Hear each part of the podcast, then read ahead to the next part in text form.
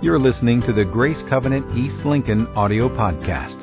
So, if you are here this morning, it means you probably weren't invited to the royal wedding. Um, but I have, I don't have grandchildren, so I can't do brag pictures on grandchildren. But I do have good friends that have a King Charles Cavalier Spaniel, which is kind of a British dog. And so they properly attired it for the royal wedding yesterday. Only in America would we do something like that. Anyway, um, yeah, well, Ella enjoyed the royal wedding yesterday. So, um, but isn't it nice to know we didn't get invited to the royal wedding, but one day we're all invited to the greatest wedding that there's ever going to be, and we'll be feasting at the wedding banquet table all together. That's going to be some table.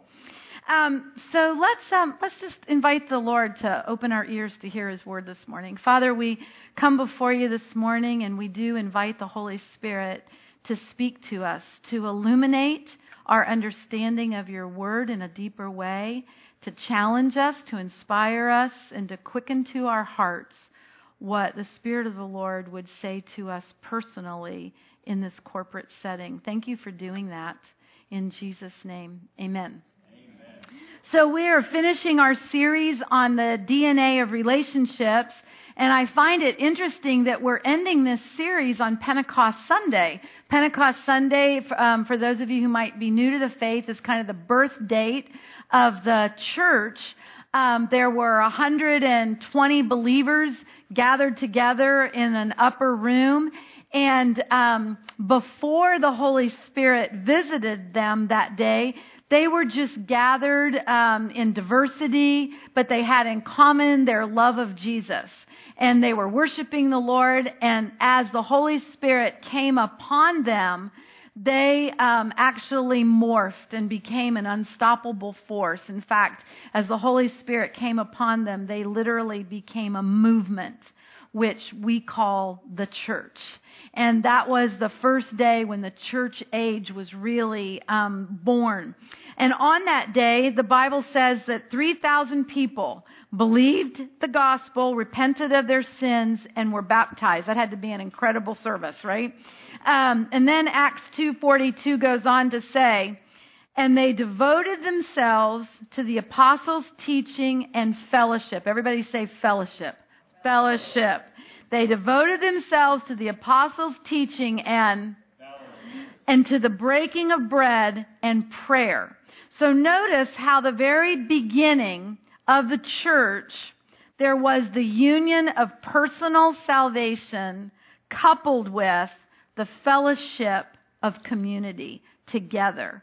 That's what makes up the church. It's both salvation and community, that individual act of salvation, but also the fellowship of the saints together in community. There are many people in our culture today that question the importance of the fellowship of believers. However, the Bible makes it very clear that community marks the church. Dr. Cloud and Townsend um, say this. They're uh, Christian psychologists, very well known Christian psychologists, and, and I love their take here on community. Biblical growth is designed to include other people as God's instruments. To be truly biblical as well as truly effective, the growth process must include the body of Christ. Without the body, the process is neither totally biblical or orthodox. In the very beginning of the Bible, we hear God say, good. He says stars are good, moon is good, um, earth is good, land is good, water is good, fish is good, man is good. And then in Genesis chapter 2, verses 18, for the very first time, we hear God say something is not good. And this is what he says the Lord God said, It is not good for man to be alone. I will make a helper, or some translations say helpmate, who is just right for him. Now, the word alone in Hebrew actually means separated and disconnected. So, when God says it's not good for man to be alone, yes, he is talking about the benefit of marriage, but he's also, he's talking about our position in life. It's not good for us to be separated and disconnected from other people. We may not be married, but we can still be connected in fellowship with other believers. From Genesis to Revelation, the Holy Spirit underscores the importance of community. God set the Israelites into tribes. Jesus had 12 disciples. Jesus then instructed his disciples to go out and do ministry in twos. The followers of Christ were called a family. And even God himself sets himself in community because we have God the Father, God the Son, and God the Holy Spirit. He's not an entity just unto himself.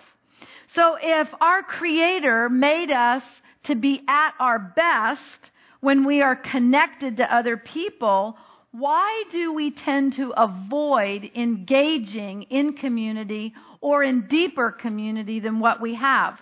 I'm going to suggest three I's individualism, isolation, and independence. Let's talk about individualism first.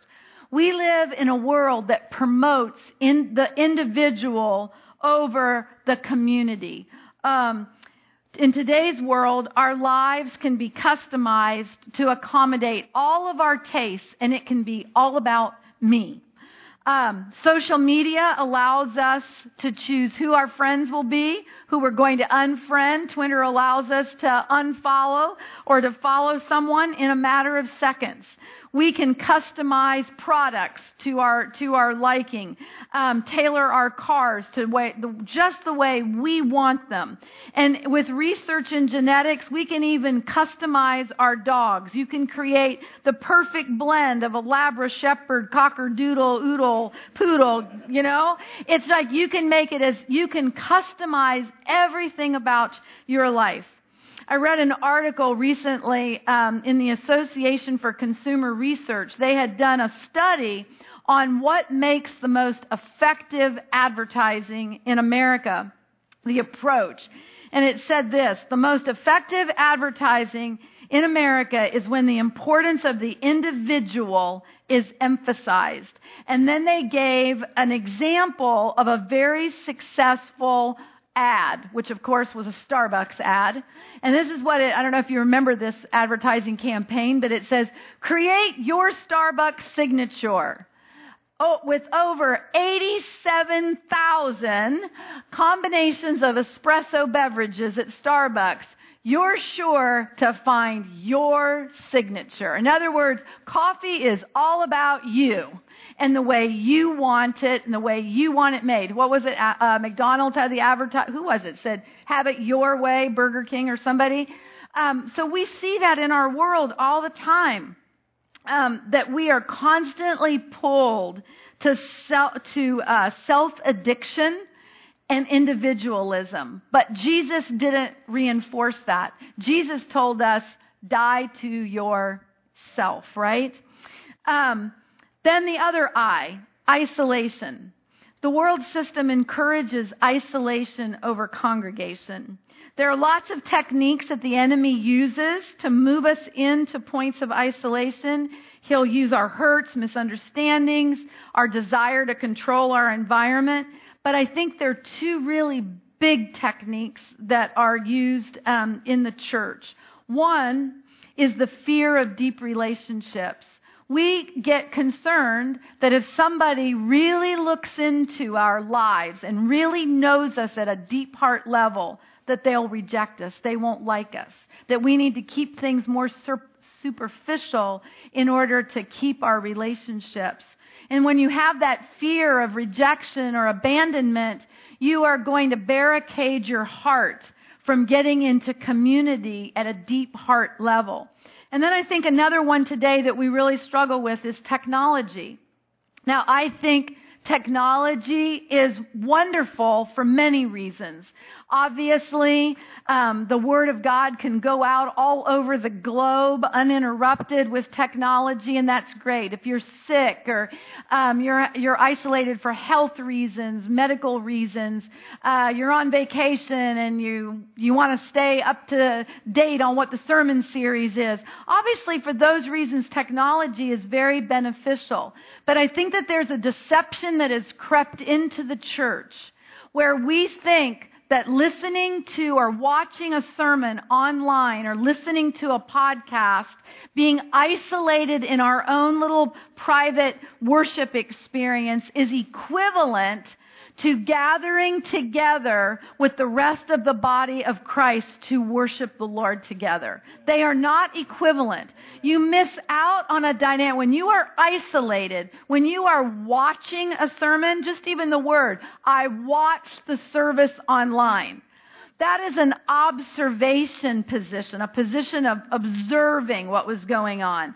When you are in church and you are, you are engaged in the service, participating in the service, a completely different dynamic takes place when the Holy Spirit comes into our midst and begins to minister to people at a personal level. You don't want to miss out. I had a lady at the 930 service came up to me and she said, Oh, she said, I have not been in church for months because of my mother's illness and we could not wait this morning to come and be with our church family because she said, You're right. It just, you can't feast at home like you can in the midst of the of the corporate family. So I'll get off my soapbox on that. Get back here to the podium. Um, when we are pulled towards isolation, we have to remember God said it is not for man to be alone. Independence was the third I. The world promotes independence over dependence. We are raised to take comfort in our ability to be self reliant. In this graduation season that we're in, I was kind of reflecting the other day on my senior year in high school and my senior year in college. And I can remember hearing myself think and even say a lot, I can't wait to be on my own. I can't wait to be making my own decisions. I can't wait to decide how to spend my money the way I want to spend my money. I can't wait to buy my own groceries, pick out my own food in the grocery store. Our society has a constant drumbeat of do it on your own.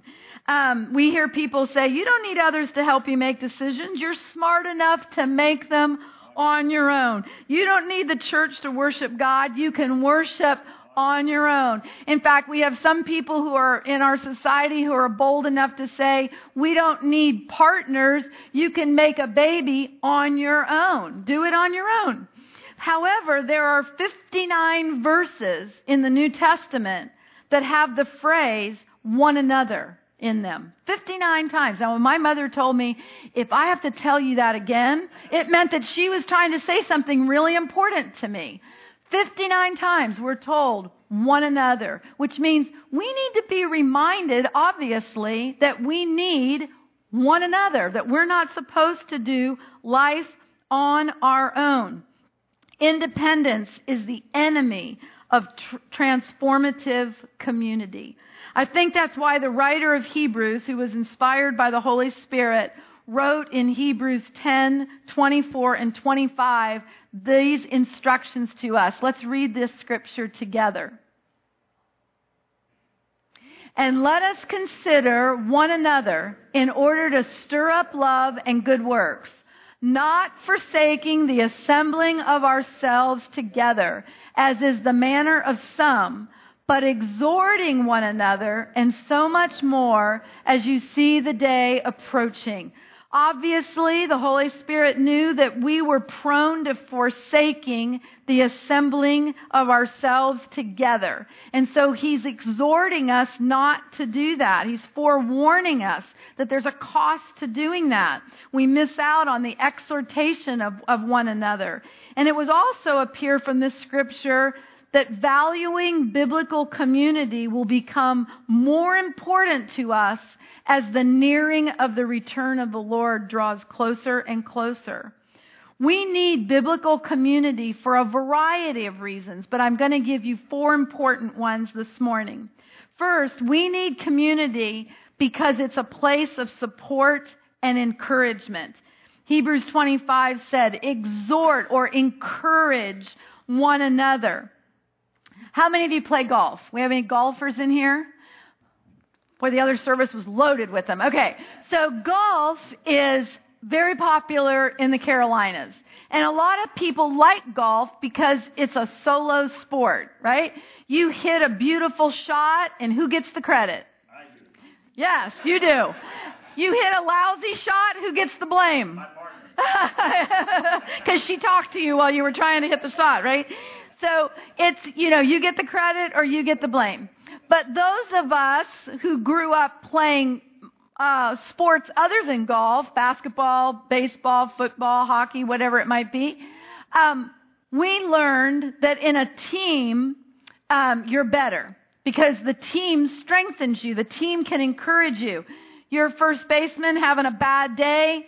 You've got a whole bunch of other players that can encourage you, can tell you, can show you what you're doing wrong, how you're swinging the bat wrong, how you're throwing the football wrong, whatever.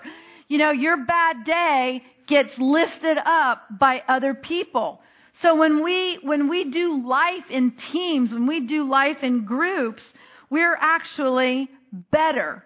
Um, recently, I experienced the power of community in this area of support and encouragement through our life group. I, Walt and I attend a life group that meets the second and fourth Sunday afternoons of each month.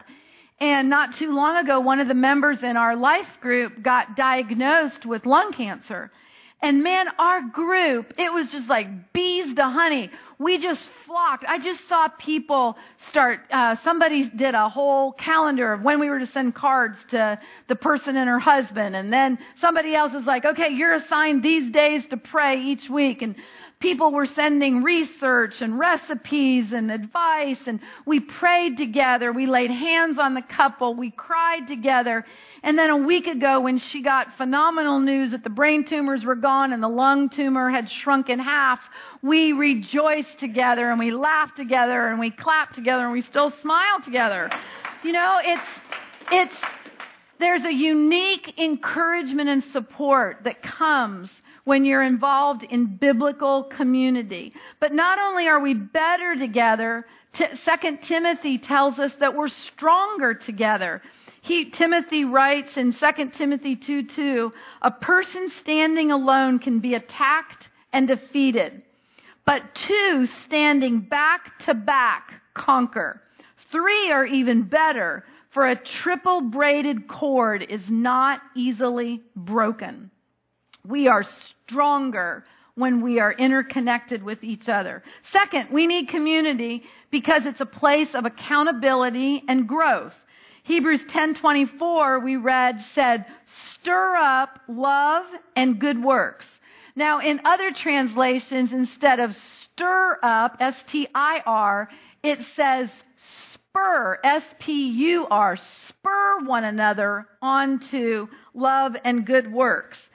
Now, when I was a child, I thought people who wore spurs on a horse were meanies and cruel. But what I learned was that spurs used properly are actually guidance systems. When you tap a horse on the left with a spur, the horse knows to veer to the left. When you tap it on the right with a spur, it's going to go more to the right. When you tap it with both spurs, the horse knows to just keep going straight on. So the word spur in the Greek, the root word of that word, spur, means to provoke or compel. To provoke.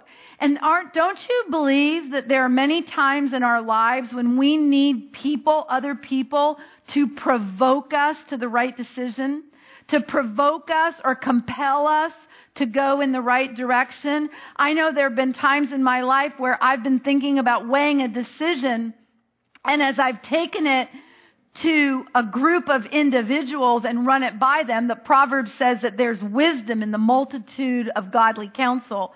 So when you're, when you're in fellowship with other people and you take that decision to them, I've had many times where people have said, Michelle, that looks right, but I'm telling you from past experience, that's not the best direction to go in. That's not the best decision to make. This may seem easier or quicker, but I'm telling you, waiting and doing it this way, the longer approach is going to be more effective for you. We can gain growth in the counsel of many people, to be in community with each other. The other thing about our growth in fellowship is, and I, am going to give you this phrase because I want you to remember it next Sunday when you walk in here. This room is set up in rows. All of you are sitting in a line. You're in rows. Community, though, does not, growth, I'm sorry, growth does not happen in rows. Growth happens in circles.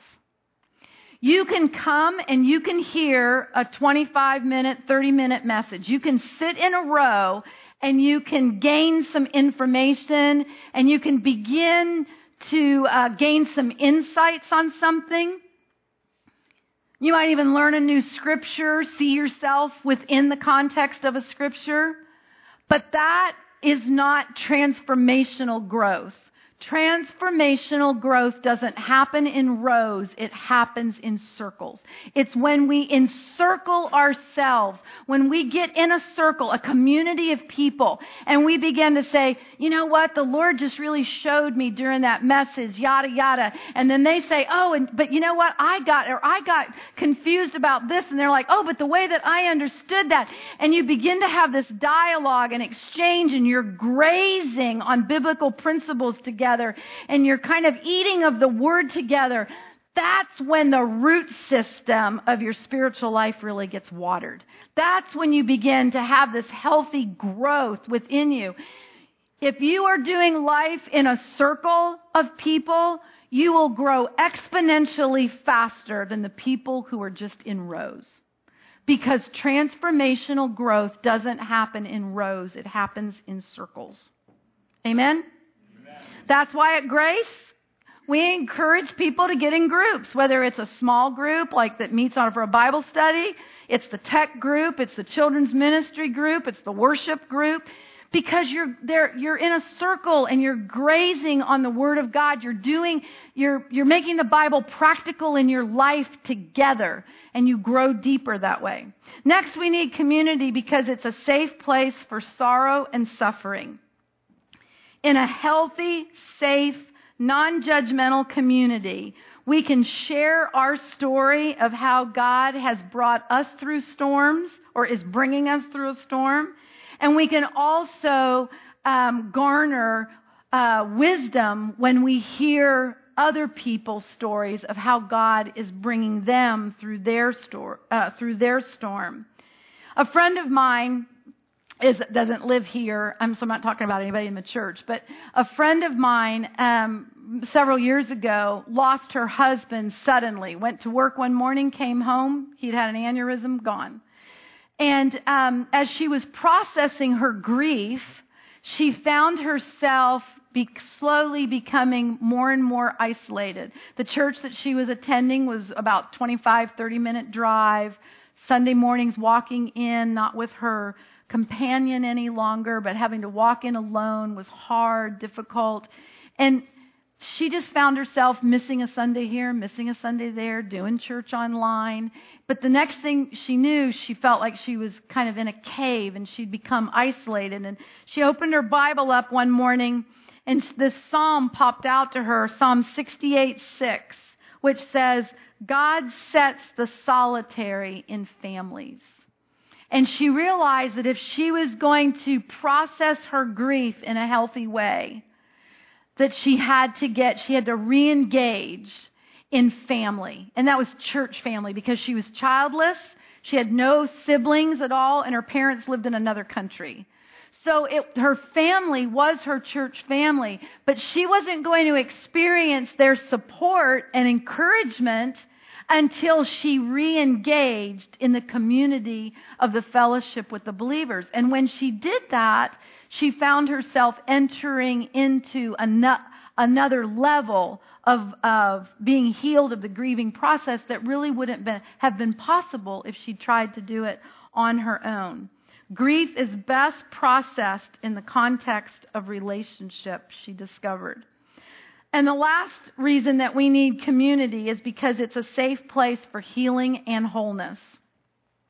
There's a popular saying in the church today that isn't completely accurate.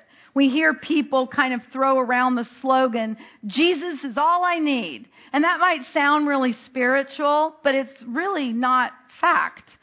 Um, yes, Jesus is all we need for forgiveness of our sins and for restoration of relationship with the Father, and His grace is sufficient. That's true. But we read in Genesis 2:18 that God said it is not for man to be we need people. People need people. And in the family of God, we need each other because God administers his gift of healing and help through the hands of other people. He operates through us. We are instruments of His grace and encouragement and healing to each other. Um, so if we're not in community, we miss what God wants to say to us through the instrument of another person, right? Y'all are processing that, right? Okay. All right. So, in the book of Nehemiah, the book of Nehemiah is all about a man who realizes that the walls of a city are broken and torn down, that the city, the walls are in a shamble. And Nehemiah goes to the king and he says to the king that he has a heart to repair the walls. Now, the word repair um, in Hebrew means to set sure, to fortify, and to make whole. So he wanted to take something that was broken and make it whole. And what did he do? He didn't go and, and go build, rebuild that wall all by himself, you know, get a bulldozer and buy a bunch of bricks and start building it up himself. No, what he did was he called, it says, the assemblies of the Israelites. In other words, he gathered community. He brought in the tribes and he assembled them together. And when they came together, a project that would have taken multiple years only took 52 days. So there is there's a power of healing, of wholeness that takes place when we're in community with one another that is very different from the pace of healing that takes place when we're just trying to do it on our own, when we're just seeking God's healing on our own. You will never be brought to the level of wholeness God has for you until you are engaged in relationship with the right people. And notice I said right people. You don't want to be engaged with people who are going to pull you back to your old self we want to be in community with people who are going to motivate us to become the person that God wants us to become, right? So being with the right people is important. So as I close this message this morning, I want to close it by using trees. Trees. I've got two illustrations about trees to kind of reinforce this message on community.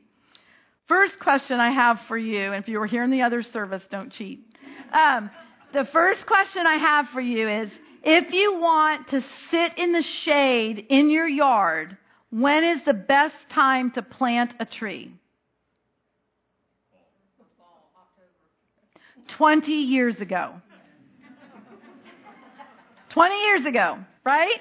The best time the best time to get the shade, because you're not going to have it, right, for about 15 to 20 years, depending on the kind of tree that you plant. You're not going to have it for a while. So why do I say that?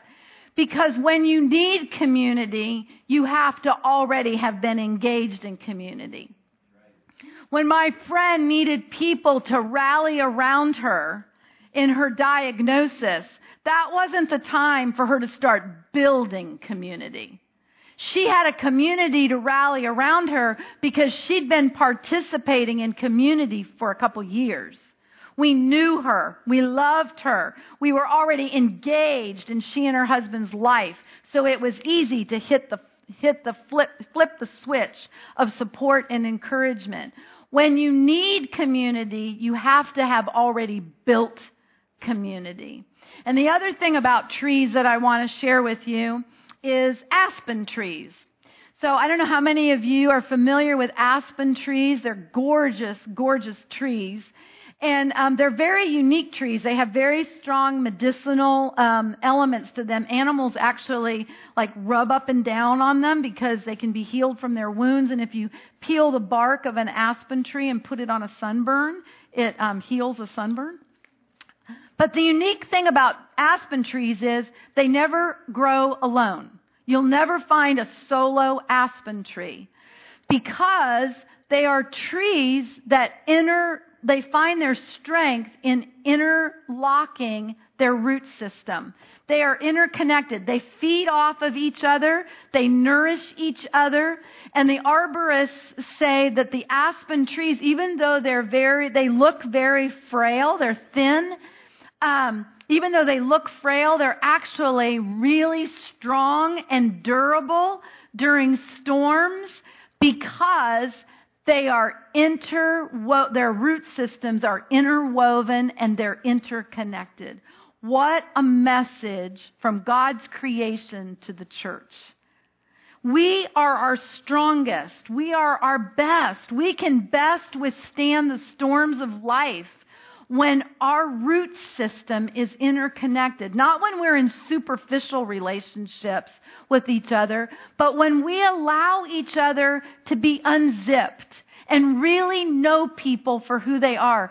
I was looking at Allison here a minute ago. Allison and I served in Nicaragua a couple of years ago, and before that trip, I had known Allison and her, her and all of her bubbliness and enthusiasm, but I kind of knew her from afar. I knew her from lobby. I knew her from the row, from the row. But when we were in Nicaragua, we had a couple of uh, long bus journeys and some nights in a supply closet, sorting some things out. And it was in those conversations that we got in a circle. And we began to share things about our lives and we began to unzip and take the mask off not that we purposely live with a mask, but you know, those, we began to share some things that were deep in our hearts and question some things about faith. And we got to know each other. We didn't know about each other. We began to know each other. And I knew that I knew she was a sister in Christ from a spiritual perspective, but on that trip, she became my sister in Christ. You get the difference? It's when we encircle ourselves, when we engage in community, that, tr- that the transforming power of God begins to nourish us and affect us like those root systems of the aspen trees, feeding each other and strengthening each other. So this morning, as we close, I actually want the, the worship team um, if they would come, I think they're somewhere here. Um, they're going to play for just a minute. And in the very beginning of that Hebrews 10 24, 25 scripture, it said, Let us consider. Let us consider. The word consider means, uh, in the Greek, the root word of that of consider means to observe and ponder. So, what I want to encourage us to do for just a brief moment is in the presence of the Holy Spirit and in this safe place, environment this morning called church, I want us just to ponder before the Lord what is keeping me from engaging at a deeper level in community? What do I need to do differently, Lord? Just one thing, one step that I need to take to become more engaged in biblical community. What is it? I, you know, for me, even working on this message, I, I'm one of those people. I never I never traveled in a herd.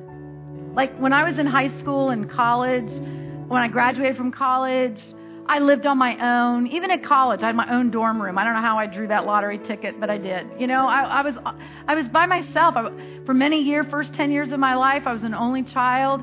I, I just I'm comfortable being alone. it, it's like okay with me. Um, so I have to intentionally, I have to intentionally engage in community. Now I've got some other friends that they've never bought anything in a mall by themselves. I mean, they've got to have a pack around them no matter what they're doing. And that's awesome for them. That would just like stick a knife in me and put me out of my misery. But some of us in this room are extroverts, and this message is like, yeah, right on, get in community. You know, like, why wouldn't anybody want to do that? And then there are all of the introverts that are like, can you just please leave me alone on the sofa with my Netflix? You know, like, you don't know what it takes for me to walk in the door of this church every Sunday. And then there's a whole bunch of people that are in between. And God gets that.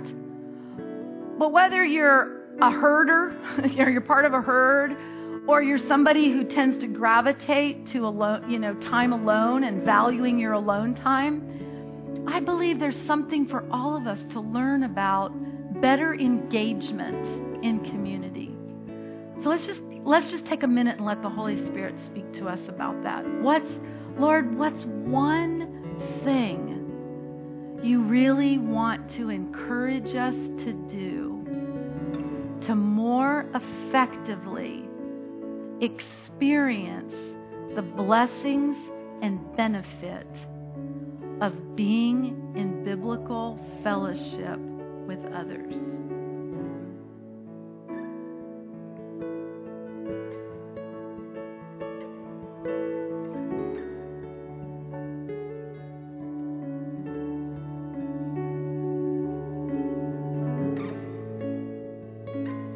Father, thank you for speaking to our heart this morning. Lord, I would ask that you would give the grace to exercise the courage to do and to put into action what you just spoke to hearts. Lord, for some, you want them to take somebody out to coffee. For others, you want them to go on a walk with someone. For others, you would say you've been putting off hosting that community group for too long. It's time to open up the doors of your home, whether the carpet is vacuumed or not. Lord, for others, you might be just saying, take the risk risk sharing one thing about yourself that people don't know. Risk inviting encouragement and support from others. Take the risk to let people know that you need them. Whatever the step is, Lord, I just pray you would give us the grace to walk out with courage and faith to implement what you've invited us to this morning. And thank you. Thank you for the blessing of community. Thank you for the strength that we get when we assemble together in the unity of Christ. Just thank you for that dynamic, Lord. Thank you that we don't have to go it alone that it has nothing to do with being married or single. It has to do with the disposition of our heart. We don't have to be separate. We can be interconnected. And we just thank you for that. Thank you for helping us with it. And we give you honor and we give you praise today, Lord. In Jesus' name, amen. Amen. For more information on Grace Covenant Church, our service times, ministry opportunities, directions, and more, visit us at gracecovenant.org.